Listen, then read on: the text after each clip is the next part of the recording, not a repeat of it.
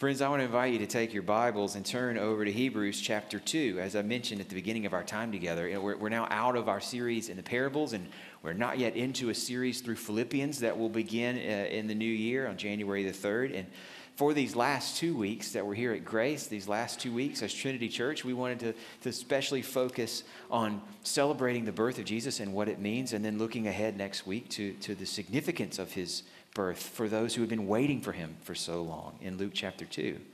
Uh, this week, um, I read an article in Christianity Today magazine breaking down uh, data on the most commonly used verses in the most popular Bible apps over the course of 2020. As usual, John 3:16 was right up there near the top of all the lists. That probably won't surprise any of you. This, uh, this being an election year, there were some verses about government and some verses about God's blessing on nations that got more interest than they would in a typical year. So did verses about oppression and justice in the weeks and months after the Ahmaud Arbery and George Floyd killings. But there was one verse that rose to the top through all the twists and turns of this year like no other. According to this article, the most popular verse in the most popular Bible app, the verse that was most often searched, read, and bookmarked through 2020 was Isaiah 41:10. Do not fear. Does that surprise you? I bet it doesn't. Not after the year that we've had. This has been a year unlike any other. For us here in Nashville, I guess it started pretty good. I mean, the Titans made that unexpectedly deep run into the playoffs. Do you guys remember that? Many of us around the city then crammed ourselves into each other's homes for Super Bowl parties. And back then, we were gathering as a church every week in the middle of a Sunday morning, not on Sunday afternoons, and enjoying our time week by week through the book of Acts. I guess for those of us who call Nashville home, it's almost like that former life, that, that alternate universe that we were living in then was blown to smithereens by that tornado that swept through almost 10 months ago. And ever since that tragic event, to one degree or another, all of us have lived our lives in the valley of the shadow of death for most of this year. I don't mean to say there was nothing good about 2020. I mean, there was a time early on in this pandemic that we were all talking about the positive side to all the disruption, you know, how, how it was showing us that we had to shake out of some habits that needed changing and showing us we didn't really need all that we thought we needed and, and, and making us thankful for any outdoor green space we had to ourselves. But more than that, the events of this last year have shown us that the lives we take for granted, the habits, the people, the social structures, the income sources, even our lives themselves in these bodies that take blood and breath, these bodies made of flesh, the lives we take for granted are far more fragile than we could have known, apart from what we've been through this year. And the valley of the shadow of death where we've been living is a scary place to live. When I step back and assess what I've noticed in us over these months together, what I've noticed is in one form or another, to one degree or another, fear. I wonder if that sounds right to you. Well, friends, this is the last time I'll preach to you guys in this strangest of all years. And so I figured, what better use to make of this time than to talk to you one more time about trusting in God when you're afraid? I figured that's the best way to use this time, not just because it's the message we always need, because we're celebrating the coming of Jesus today in an unusual way, with a little more focus than, than a typical week. And friends, I'm convinced that, that our experience of the fragility of life and the ugliness of death this year, this, this experience that is very much ongoing, it's not a distraction from the celebrations we love so much this time of year. It's not, it's not something that just takes the edge off of our fun, just the opposite. Our experience of the fragility of life this year, what we've been through, has tuned us in to why the coming of Jesus is such wonderful, such beautiful, such necessary good news. And that's what I want to meditate on for the few minutes we have together this evening. I want to talk about what Jesus' coming means for our fear and for why we can trust Him whatever we're facing. And I want to do that using a passage that is not on the typical Christmas playlist, at least not in my experience, but gets right to the heart of the good news that we need this season. That's found in Hebrews chapter 2. I want to invite you to turn over there. Hebrews chapter 2. I'm going to read from verses 14 to 18, even though for our time together this evening, we're going to zoom in on verses 14 and 15. I want to invite you to stand with me now in honor of God's word while I read these verses to us. Friends, this is the word of the Lord. Since therefore the children share in flesh and blood, he himself likewise partook of the same things, that through death he might destroy the one who has the power of death, that is the devil, and deliver all those who through fear of death were subject to lifelong slavery. For surely it's not the angels that he helps, but he helps the offspring of Abraham. Therefore, he had to be made like his brothers in every respect, so, so that he might become a merciful and faithful high priest in the service of God to make propitiation for the sins of the people. For because he himself has suffered when tempted, he is able to help those who are being tempted. This is the word of the Lord. You can be seated. I want to use these verses to encourage you with why we can trust Him and what we can trust Him for. First, why we can trust Him, and then what we can trust Him for. Why we can trust Him. I mentioned already, I'll say it again. We. I mean, in, in, a year that's been unlike any other in every way, it's certainly been unlike any other for me as a pastor and for the other pastors who serve our congregation. And and because so much has been different, because there's been so much disruption and so much uncertainty, we seem to have found ourselves spending most of the last 10 months encouraging you guys to trust the Lord when you can't be sure. When so much has changed and you can't be sure what's coming next. Early on, you might remember, uh, early on in the pandemic, we spent about, I want to say it was eight ish weeks or so curating some, some sermons from the Trinity past that we pushed out to you guys that we thought would be especially useful in facing an uncertain future. We pointed you to passages like Matthew 6, where Jesus talks about anxiety in the context of a good father who always gives his children what they need, reminding them that, look, I mean, look, look around the, the, the flowers, look at the birds, look how beautiful they are, look how well protected and provided for they are. And, and he loves you so much more.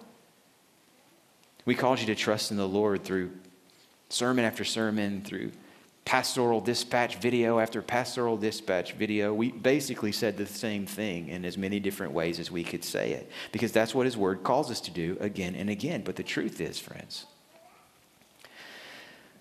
the truth is that, that, that trust is, is difficult.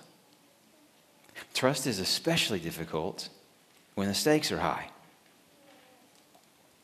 The higher the stakes are in your own life, the harder it is to trust somebody else with those stakes. When it's your life, not theirs, it can be so hard to leave it with somebody else when you're the one whose interests are on the line. When it seems like you will be so much more deeply impacted by what happens than they will. When it seems impossible that what affects you could be as important to them as it is to you. How can you be sure that they're on it? Trust when the stakes are high is really, really tough. It reminds me uh, of a story by John Updike, uh, one of my favorite story writers, a story called Trust Me.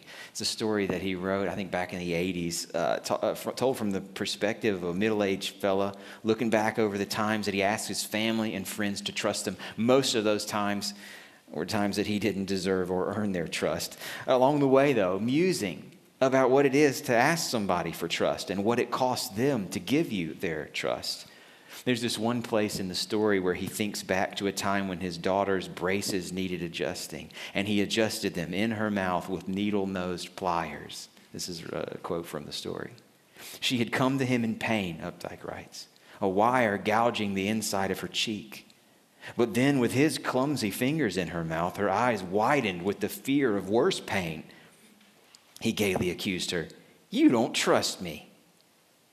And the gaiety of his voice revealed a crucial space, a gap between their situations.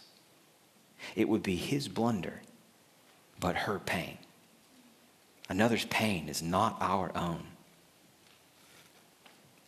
He's getting here at what he calls the space of indifference.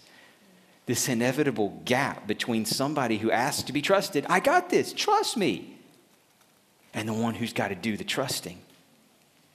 It's not his mouth that's on the line. A slip of the hand, and he'll feel embarrassment, maybe a little bit of regret. His daughter will have a bleeding wound in her mouth. He's just not in her position. There's a gap between their situations, and that gap is a barrier to trust. I wonder if you've ever felt that way towards God. I wonder if that barrier has been there. And if that gap has caused your heart to deflect the call to trust in Him. The Bible's words about trusting Him are just that they're, they're words. Meanwhile, I'm living my life. I don't know what's coming next, but whatever it is, it's coming for me. It's not coming for Him. And yet I'm supposed to trust Him? Why? Friends, I want you to think about the coming of Jesus as God closing the gap between our situations. That's what we've been celebrating already this afternoon, and that's what Hebrews 2 is all about. Hebrews 2 shows us why we can trust him. He was made like us. Go back to verse 14 with me. Since therefore the children share in flesh and blood, since that's what we've got to live in this world with, he himself likewise partook of the same things, that through death he might destroy the one who has the power of death. You see what he's saying? He was made like us, had to be made like us, so that he could live in the valley of the shadow of death. Since the children, that's you and me, share in flesh and blood, that's our bodies. He himself likewise partook of these things. In other words, the eternal Son of God, from his perspective on the throne of the universe and the glory that was rightfully his, He looked down at our humble, fragile, soft, and vulnerable bodies, bodies that are decaying from birth. He looked down at these bodies that get sick, that get hurt, that get hungry and tired, that always inevitably wear out. He looked at us in our frailty and he said, I'll have what they're having. Since they have flesh that wears out and blood that can be spilled, I'll partake right along with them. And he did. Friends, he did. He was sick, tired, lived on the road and in poverty, not knowing where he would sleep from night to night. He did suffer from oppression and great injustice. He was misjudged and written off. And ultimately, verse 14 says right here, he went through death just as we will. And verse 17 tells us that the reason, the reason he had to be made like his brothers in every respect, all the way up and down, is so that he might become a merciful and faithful high priest. So that he might represent us, knowing us inside and out, every single need. I want to come back to the, to, to the language of that story I read you from. That gap of indifference that is a gap no human will ever bridge, no matter how loving and empathetic. Friends, it is my joy to enter in as far as I can go to every situation you find yourself in where you're in pain, where you're struggling, where you're not sure what to do. And I know you're doing that in each other's lives every chance you get. But there will always be a gap between us. At some point, we will reach our limitations and we will not be able to enter all the way into the situations of our friends. When I tell you to trust me or anyone else, it's just my words.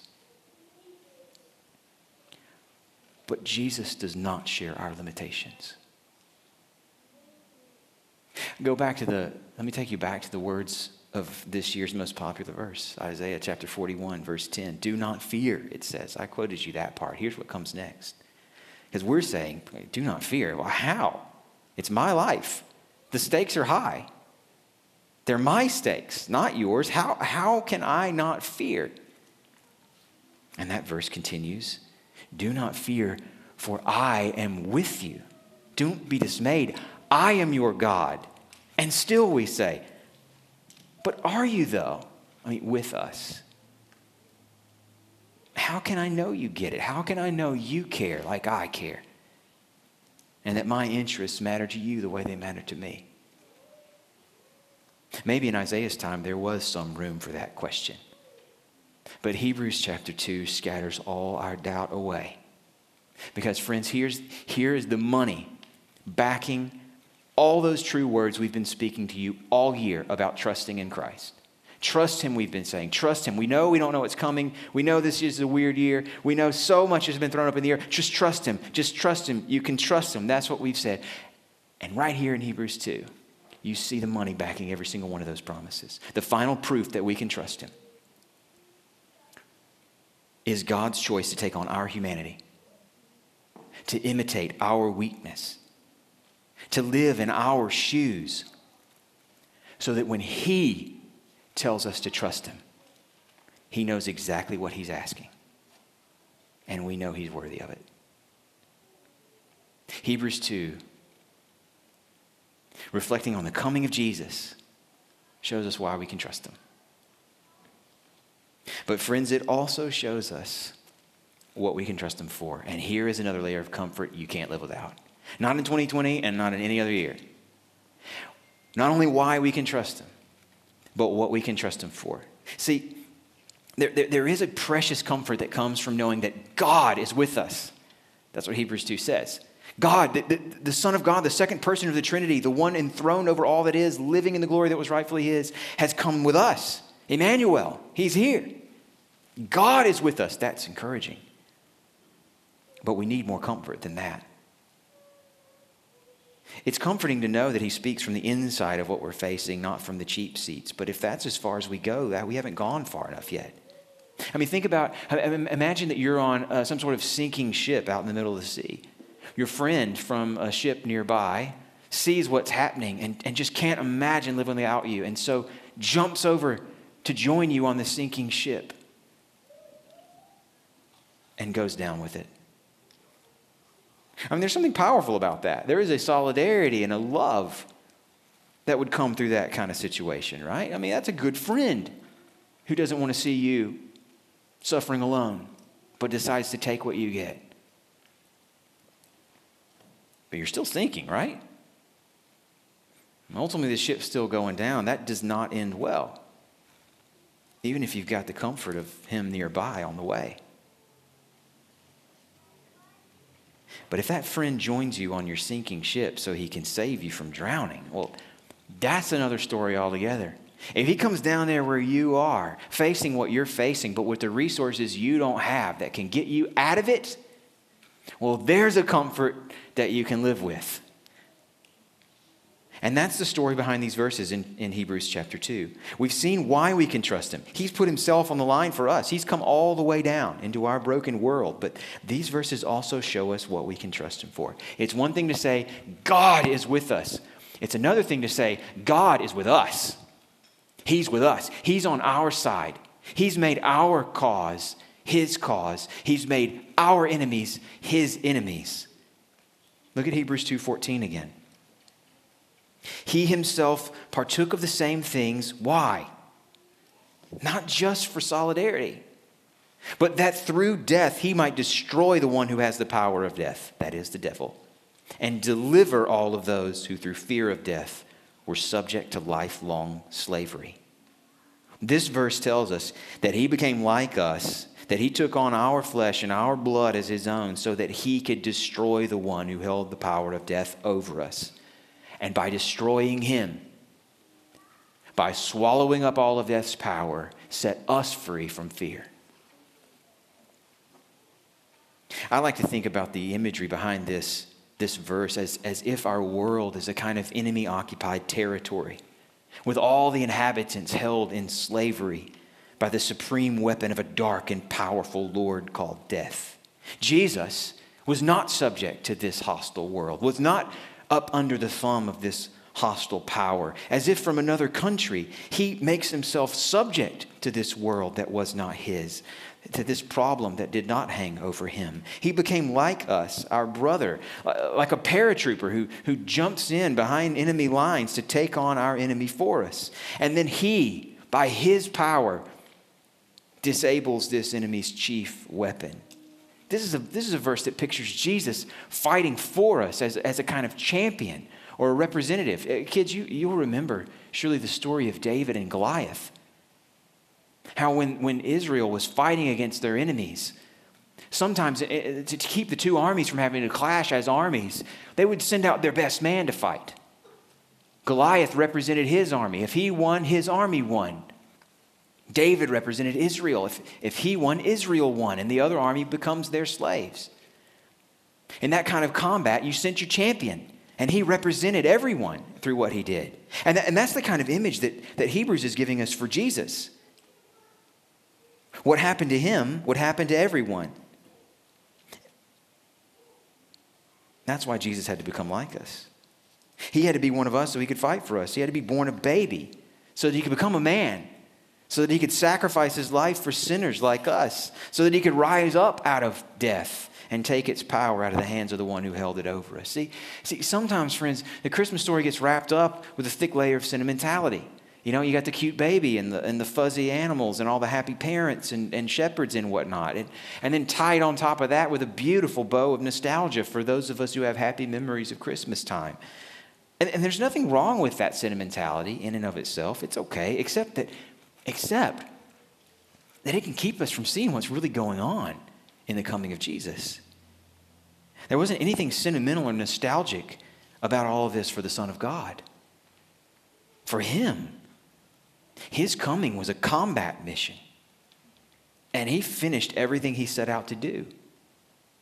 So, so, so with, that, with that conquest of death that drove him to us, that drove him to the cross, and that, that sent him through death and out the other side again, with that as our context, I want to come back to the context of this year.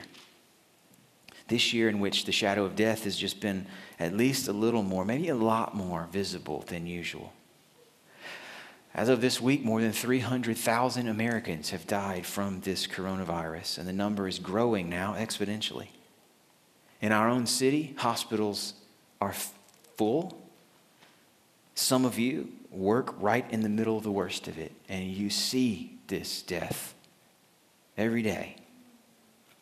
All of us, in one way or another, are affected by it, present tense, ongoing, affected by it. And we're going to celebrate with an ache this week as we celebrate Christmas. An ache, one way or another, either, either for, for those that we can't be with or concern for those that will be with us. And who knows what's in store for 2021? We certainly aren't through with all of that, and we may as well be honest about it. For now, we live in the shadow of death. That's still true. But, but what Hebrews 2 tells us about Jesus and his coming is that though we still live in the valley of the shadow of death, we don't have to live in fear. Christ has already come to set us free from that. Through his death and resurrection, He's already delivered all those who, through fear of death, were subject to lifelong slavery. Because God is with us. God is on our side. God has made our enemies his enemies, and he never loses his battles. We know what we can trust him for for all the, all the grief and the loss and disruption and the necessary concern that we have over all this, and for whatever else God might be doing through all of this. At the very least, we do know that God is giving us a gift. He is showing us why the coming of Jesus is so necessary and so beautiful. It's in this darkness, the very real, palpable darkness of our year, that the light of Christ shines most brightly. Friends, I love how the old King James Version captures the message of the coming of the Messiah from Isaiah chapter 9.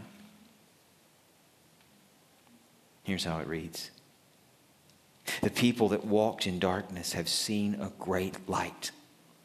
They that dwell in the land of the shadow of death, upon them hath the light shined. For unto us a child is born Unto us a son is given, and the government shall be upon his shoulder, and his name, his name shall be called Wonderful, Counselor, the Mighty God, the Everlasting Father, the Prince of Peace. Of the increase of his government and peace, there shall be no end upon the throne of, his, of David and upon his kingdom, to order it and to establish it with justice and judgment from henceforth even forever. The zeal of the Lord of hosts will perform this. Friends, that's the light that you need in this dark year. And if you've ever wondered why Christians take the birth of Jesus so seriously, Hebrews 2 gives you the answer that you're looking for. The darkness will always swallow up mere sentimentality or whatever positive thinking may be popular at the moment. We can't settle for chief comforts that flare up, then fizzle out. And as Christians, tethered to the coming of Jesus, our hope is not just an ideal. Our hope rests upon an event. There's a difference. These aren't just pleasant words, they aren't just ideas that lead to good vibes. Our hope is based on a decisive event that happened for real in history in a body as real as yours and mine, born the same way as yours and mine, a body that died as surely as yours and mine will die, but that passed through death and out the other side. Unto us a son is given for that, and that light still shines even now. Friends, this is why we can trust him. And this is what we can trust him for. And I want to pray that we would get to take the spoils of his victory right down into our hearts so that we live in this world for all of its brokenness in a way that honors his victory for us. Let me pray now, and then we'll sing. Father, we come to you as the architect of our salvation, the one who imagined it, who planned it, who executed it through the person of your Son, Jesus. We honor you as a God full of mercy and close to those who are brokenhearted and unable to save themselves. That is us right now. And we look to you. And we pray that through your words of comfort about Jesus and what he's done, we would find comfort to face what we're facing. And we pray that you would make us instruments of this comfort in each other's lives, reminding each other that it's all still true and that we can trust you. We pray this in the name of Jesus. Amen.